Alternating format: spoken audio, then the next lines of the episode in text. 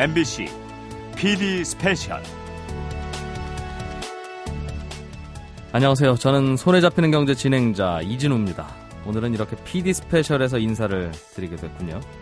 MBC PD 스페셜 카네이션의 지하 경제. 가정의 달 5월에 이런 무슨 험하고 생뚱맞은 주제를 가지고 왔느냐 이렇게 생각하실 분들 계실지도 모르겠습니다. 5월은 기념일과 결혼식들이 많아서 화훼 농민들에게는 대목 중의 대목입니다. 5월 경기만 좋으면 1년 먹고 산다 이런 말도 있을 정도니까 말이죠. 그 중에서도 수요가 가장 많은 꽃이 바로 카네이션입니다. 며칠 전에 부모님 가슴에 달아드린 아니면 내 가슴에 달렸던 카네이션의 진실이 궁금하신 분들은 오늘 이 PD 스페셜에 귀를 기울여 주십시오.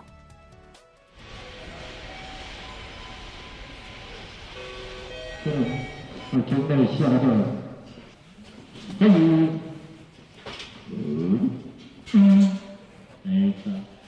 너 하니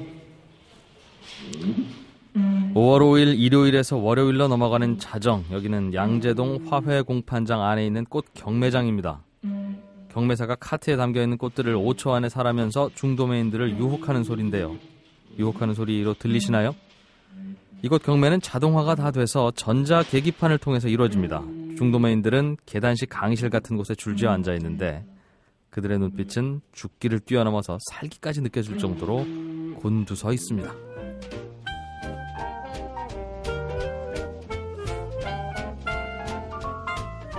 이렇게 양재동 절화 경매 시장은 매주 월수금 0시에 땡 하고 시작을 하는데요. 우리가 찾아간 이날이 바로 카네이션의 빅딜이자 last market이 벌어지는 날이었습니다. 이날 단 하루에만 6만 단, 무려 120만 송이의 카네이션이 여기서 거래됐었는데요. 경매사를 만나서 경매 단계에 대해서 물어봤습니다. 한국농수산식품유통공사 절화팀의 권영규 처장입니다.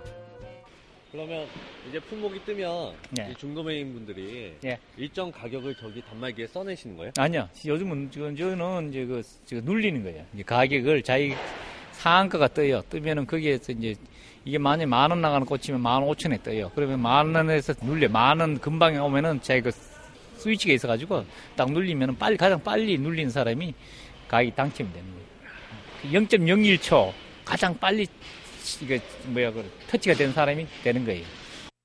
권영규 처장은 밤 9시에 출근해서 다음날 아침 8시에 퇴근하는 생활을 20년 넘게 하고 있는 베테랑 꽃 경매사입니다. 이날 거래된 카네이션 가격 얼마인지 궁금하지 않으십니까?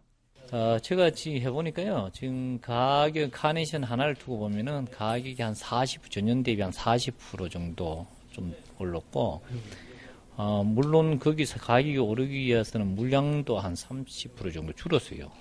어, 원래는 카네이션이 그나마 그 농가들이 몇 년 동안 그 카네이션 가격이 계속 그 저가였어요. 근데 이제 어, 그나마 올해 도 와가지고는 이제 그 중산 수입 카네이션도 지금 수입이 개방은 돼가지고 뭐 막을 수는 없던데 수입도 많이 좀 감소됐다. 지난해보다는 가격이 좀 올랐군요. 국내 화훼 재배 농가들이 재작년까지는 밀려오는 값싼 중국산 카네이션 때문에 어려움을 많이 겪었었는데요. 지난해 관세청에서 일제 단속을 통해서 인천항으로 들어오는 중국산 카네이션의 관세 포탈 혐의를 잡았다고 합니다. 관세청에 따르면 한 송이에 190원에 중국에서 사들여오는 카네이션을 30원에서 50원으로 신고해서 관세를 적게 냈다고 하네요. 바로 딱 걸린 거죠. 이 딱 걸린 카네이션 수입업체 그리고 딱 걸린 누굴까요? 그런데 중국에서 길, 꽃을 길러서 보내는 생산자가 대한민국에서 꽃을 길리던 사람이 90%가 거기 가서 농사를 져갖고 그 꽃을 보내는 거야. 그래갖고 그 사람네들이 그 토지를 저기를 해갖고 10년이면 10년, 20년이면 20년 임대를 받아서 그걸 길러. 아 마치 OEM 그런 거 같은 거네요. 그러지.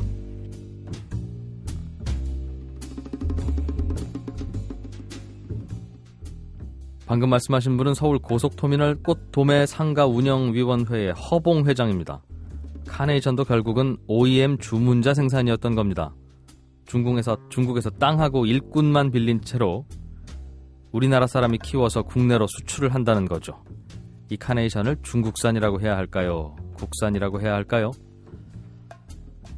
관세청이 카네이션 수입 업체들을 단속한 덕분에 작년부터 카네이션이 국내에서 조금 귀해지기는 했나 봅니다. 올해 국산 카네이션 한 속, 쉽게 말하면 스무 송이 한 단의 경매 가격은 8,000원에서 15,000원. 청취자 여러분은 이번 주에 카네이션 한 송이를 얼마에 사셨습니까? 가격, 원가를 알고 나니까 좀 속은 느낌도 드시나요? 꽃을 비롯해서 농산물에는 이렇게 유통 비용이 상당히 붙어 있습니다. 그런데 취재를 하다 보니 카네이션 도매 시장이 양재동에만 있는 것은 아니었습니다. 5월 6일 월요일 새벽 1시 우리는 차를 돌려서 반포로 향합니다.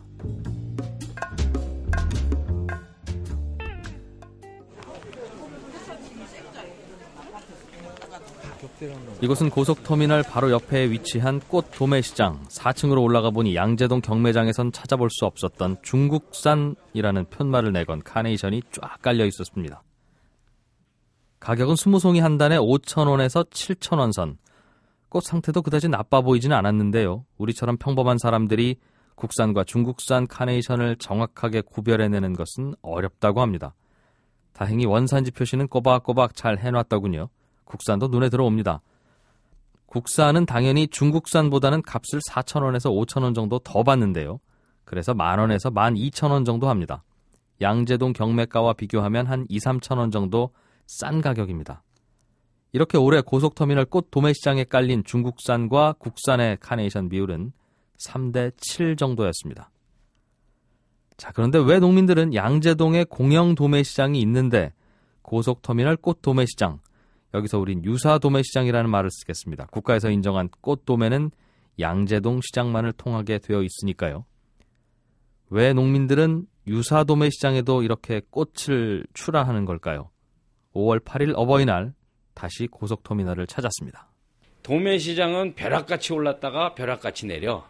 예를 들어서 오늘 같은 경우도 마찬가지예요. 오늘 5월 8일이지 않습니까? 근데 오늘은 꽃값이 많이 내렸어. 우리 상가는 그래도 그런 대로 꾸준하게 지금 버틸라고 애를 쓰고 있어요. 양재동에 예를 들어서 스프레이 카네이션이나 지금 뭐 하는 거는 지금 뭐 천 몇백 원서부터 사천 얼마까지 막 나왔어. 근데 우리 상가는 지금도 상가 자체에서 카네이션 같은 경우가 예를 들어서 8, 9천 원 유지하려고 지금 애를 쓰고 있어요. 결국 양재동에서는 카네이션의 유통기간이 매우 짧다는 거죠. 품질에 따라 선택받은 꽃들만 살아남게 되는 건데요. 반면에 고속터미널에서는 여러 가지 품질의 꽃이 제각각의 가격표를 달고 손님을 좀 더 오래도록 묵묵히 기다릴 수 있다는 겁니다. 여기서 한 가지 더 양재동 경매에서 유찰된 꽃들, 쉽게 말하면 중도매인들의 선택을 받지 못한 꽃들은 어떻게 될까요? 이 꽃들은 고스란히 폐기 처분되고요. 이런 꽃을 생산한 농가는 생산비를 한 푼도 못 건지게 됩니다. 그런데 이 고속터미널에서는 아무리 품질이 떨어지는 꽃도 폐기 처분하지 않고 작업비 정도는 받아갈 수 있는 그런 1대1 거래가 가능하다고 합니다. 저희가 버려야 될 꽃이 있지 않습니까? 안 좋아서. 양재동에서는 유찰 나와서 못 쓰는 꽃이니까 당신 거 폐기 처분했습니다 하면 끝이야. 근데 우리 시장 같은 경우는 그런 꽃을 보내놓고 저희가 웬만큼 손질을 해서 이것이 가능하고 이렇게 됐을 경우에는 그런 거는 해드리죠. 예. 한 배에서 나온 자식들이라고 다 똑같을 수는 없겠죠. 카네이션도 마찬가지입니다. 같은 하우스에서 자란다고 해도 품질의 차이가 생기기 마련입니다. 그러니까 최상품은 양재동 공판장에 가서 최상품의 대우를 받고 팔리고 그 밑에 동생들은 반포동으로 가서 각자 살림을 차린다는 건데요. 그런데 우리는 취재 중에 양재동에서 이런 말을 듣게 됩니다. 그 유사 도매시장하고 공영 도매시장이 돼 있어요. 이 여기가 공영 도매시장이에요. 원래 이 공영 도매시장 농안법 정부의 법 테두리 안에서 어떤 운영된 데고 옛날에 기존의 유사 도매시장 가다 보면 강남 터미널 가면 꽃시장 있는 거 봤을 거예요. 우리가 여기가 백화점 꽃시장이고 거기가 재래시장이다. 근데 물론 그게 보면 법의 보호를 못 받아요. 법에 위반한대요. 원래 그것이 지금 세금 포탈하고 이런 데거든. 직거래를 하니까 내가 뭐 같이 하면 여 농사 짓고 나는 파는 사람이니까 뭐 사, 저도 아는 사람 방금 농가에 가가지고 내보고 내 꽃을 다 내가 팔아줄게 얼마 줄게. 그 수수료가 15%에 그거는. 우리는 이제 7%지만 법적으로 나와 있지만은. 내가 이거 만 원 팔아도 5천 팔다면 농가들이 뭐 자다 일러가지고 5천 팔다 하면 밤줄 아는 거예요. 그것도 15% 뛰니까 칼치기를 하는 거예요 칼치기를. 그래 돈 번 게 거의 90%야. 정상적인 거래는 아니지. 그것이 그런데 우리 하회 쪽에는 재래시장 자체가 보순점이 상당히 많다. 그래서 그것이 60년대에서 80, 90년도까지 그래 시장이 해왔어요. 꽃시장은 그것이 간행이었어. 그래서 막 서로 싸우고 그 사람들은 가격을 그때그때 안 끊어줘. 일주일 있다 끊어줘. 오늘 막 2만 원 파도 일주일 있다 일요일 날 일 끝나고 만 원까지 누가 이불 밑에서 끊어주는 거예요. 둘이 막, 아, 이거는 막 7천 원 끊어주자, 뭐 8천 원 끊어주자. 어떻게. 그렇지 않, 그래도 농가들이 그 쏟고 아직까 있는 거 보면 이상하다는 거고. 그래서, 어, 우리, 그, 지금 그 유사 도매시장이라고 하는데, 재래시장이면서 유사 도매시장, 유사, 도매시장을 유사하게 하는 방식인데, 그분들의 시장이 빨리 없어져야 된다. 폐쇄돼야 된다. 이런 일은 양쪽 말을 다 들어봐야 될 겁니다. 유사 도매 시장, 고속터미널의 꽃 도매 상인들 이야기도 들어봤습니다. 난 그분이 이해가 안 되네. 나 같은 경우도 일주일이면은 팩스로 다 들어가거든. 내가 월요일 날 얼마 팔았고 수요일 날 얼마 팔았고 금요일 날 얼마 팔았고 그것이 토요일 되면 팩스로 다 들어가요. 생산자한테. 그런데 편지를 받는 사람은 어렵겠지. 왜냐면 일요일 날 장기를 다 띄어서 얼마 파는 것까지 다 해갖고 월요일 날 붙이니까 운송하려 그러면은 2, 3일 걸리잖아요. 그래요, 안 그래요? 그러나 팩스를 받으면은 바로 당일 날 받는단 말이에요. 팩스를 받는 사람은. 그러면 그 주에 얼마 나왔는지 뭔지 다 알지. 아, 아, 저희가, 저, 우리 농수산물은 부가세가 면세죠. 면세인데 저희가 예를 들어서 농가에서 5천만 원어치 예를 들어서 물건을 사갖고 그만큼 판매가 됐다. 그럼 5천만 원 신고해요. 국세청에. 신고 안 하면 큰일 나게. 왜냐면은 우리도 자료를 만들어야 되기 때문에 그 자료가 필요로 해요. 그래서 예를 들어서 양재동에서 가져오는 사람은 양재동 자료를 다 붙여야 되고 저희는 생산자들한테 온 거는 저희 생산자들 거 다 붙여야 되고 요즘은 그런 시스템이 돼 있어요. 그래서 그 탈세에 대한 우려는 전혀 없다는 말씀이죠. 탈세는 그거는 거의 못하죠.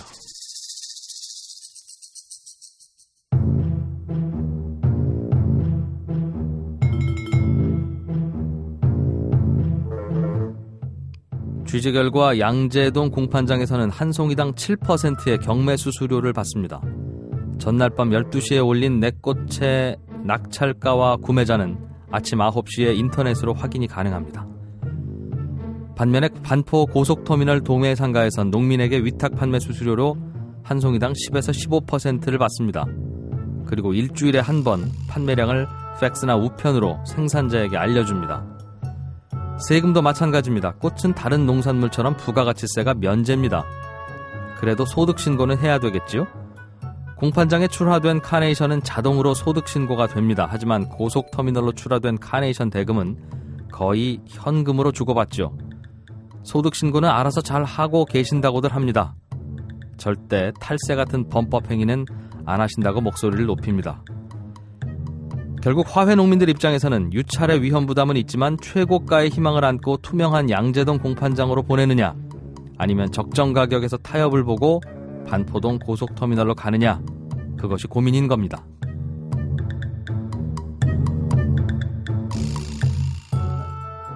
뭐 지금 올 말은 칸에 한다. 이게 500원에 500원. 야, 이게 지나면, 아, 이, 저거, 15,000원 하던 게 500원에 500원. 그러면 이제 출하가 거의 안 되는 거야. 농가들이 이제 그때부터 다 잘라버린 거야. 카트를 해버린 거야. 그러면은 양재동에서 그렇게 일 처리를 하면 안 되죠.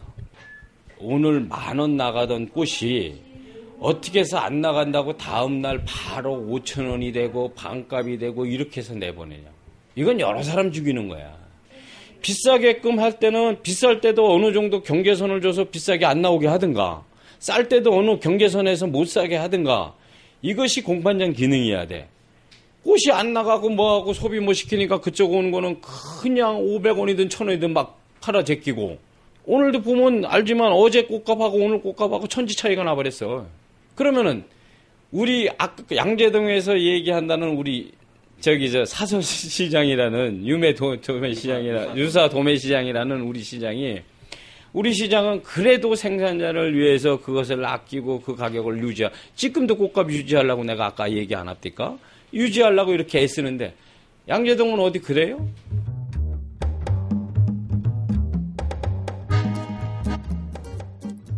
들으셨죠? 양재동에서는 같은 품질의 카네이션이라도 딱 일주일 간격으로 경매 가격이 무려 10배 이상 10분의 1로 뚝 떨어집니다. 그러니까 양재동에서의 카네이션 유통은 1년 중에 딱두주 정도 된다는 겁니다. 그런데 반포 고속터미널은 좀 다릅니다. 여기는 위탁 판매 시스템이라 일단 적정 가격을 쭉 유지시켜줍니다. 고속터미널은 어떤 꽃이든 상품 가치만 있으면 판매를 대행해줍니다. 그래서 화훼 농민들은 좀 덜 투명하긴 해도 내 꽃을 지속적으로 받아주는 반포 고속터미널에 등을 돌릴 수가 없었던 겁니다. 이 아름다운 카네이션 꽃 한 송이에 이렇게 복잡한 속내가 있었다는 사실 좀 놀라셨습니까? 자, 그럼 잠깐 숨 좀 돌리고 가죠. 글렌 캠벨의 선플라워입니다.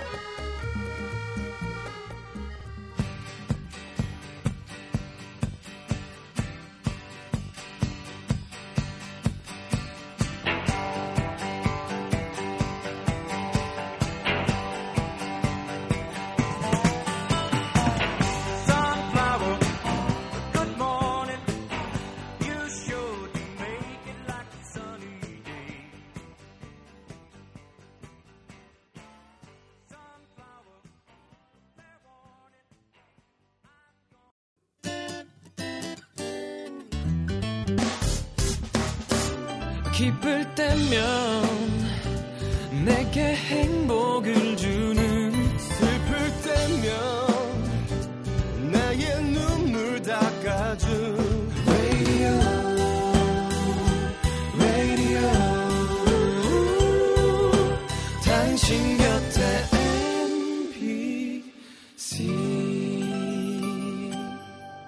MBC 라디오는 미니와 푹 튠인 어플리케이션을 통해 모든 스마트 기기와 PC에서 청취가 가능하며 팟캐스트로 다시 들으실 수도 있습니다. MBC PD 스페셜 카네이션의 지하경제 어떻게 들으셨습니까? 카네이션 한 송이가 우리 손에 들어오기까지 화훼 농가들은 엄청난 고민을 하게 됩니다. 내 꽃을 어디에 내놓을 것인가? 나라에서 만든 양재동 공판장인가 아니면 반포동의 사설 도매시장인가? 물론 양쪽에서 줄타기를 하는 농가도 있습니다. 양재동에 최상품을 보내고 반포동에는 그 동생을 보내는 그런 화훼 농가들 말이죠. 하지만 이 카네이션은 짧은 2주 동안에 다 팔아야 하기 때문에 그 짧은 시간에 이런 여유 있는 판단을 할 수 있는 농가는 거의 없다고도 볼 수 있겠습니다. 대한민국의 꽃시장을 양분하고 있는 양재동과 반포동. 취재 중에 만난 어떤 관계자는 이런 말씀을 하시더군요. 모든 꽃 생산자가 양재동 공판장에서 꽃 경매를 하고 도매인들은 양재동으로 가서 경매에 참여한다. 입맛에 맞는, 가진 돈에 맞는 품질의 꽃을 사와서 장사를 하면 양재동도 반포동도 공생을 할 수 있다. 좋은 아이디어 같습니다. 하지만 시간은 꽤 걸릴 것 같습니다. 한국농수산식품유통공사에 따르면 우리 국민 1인당 연간 꽃 소비량은 평균 15,000원이라고 합니다. 대충 계산이 나오시죠?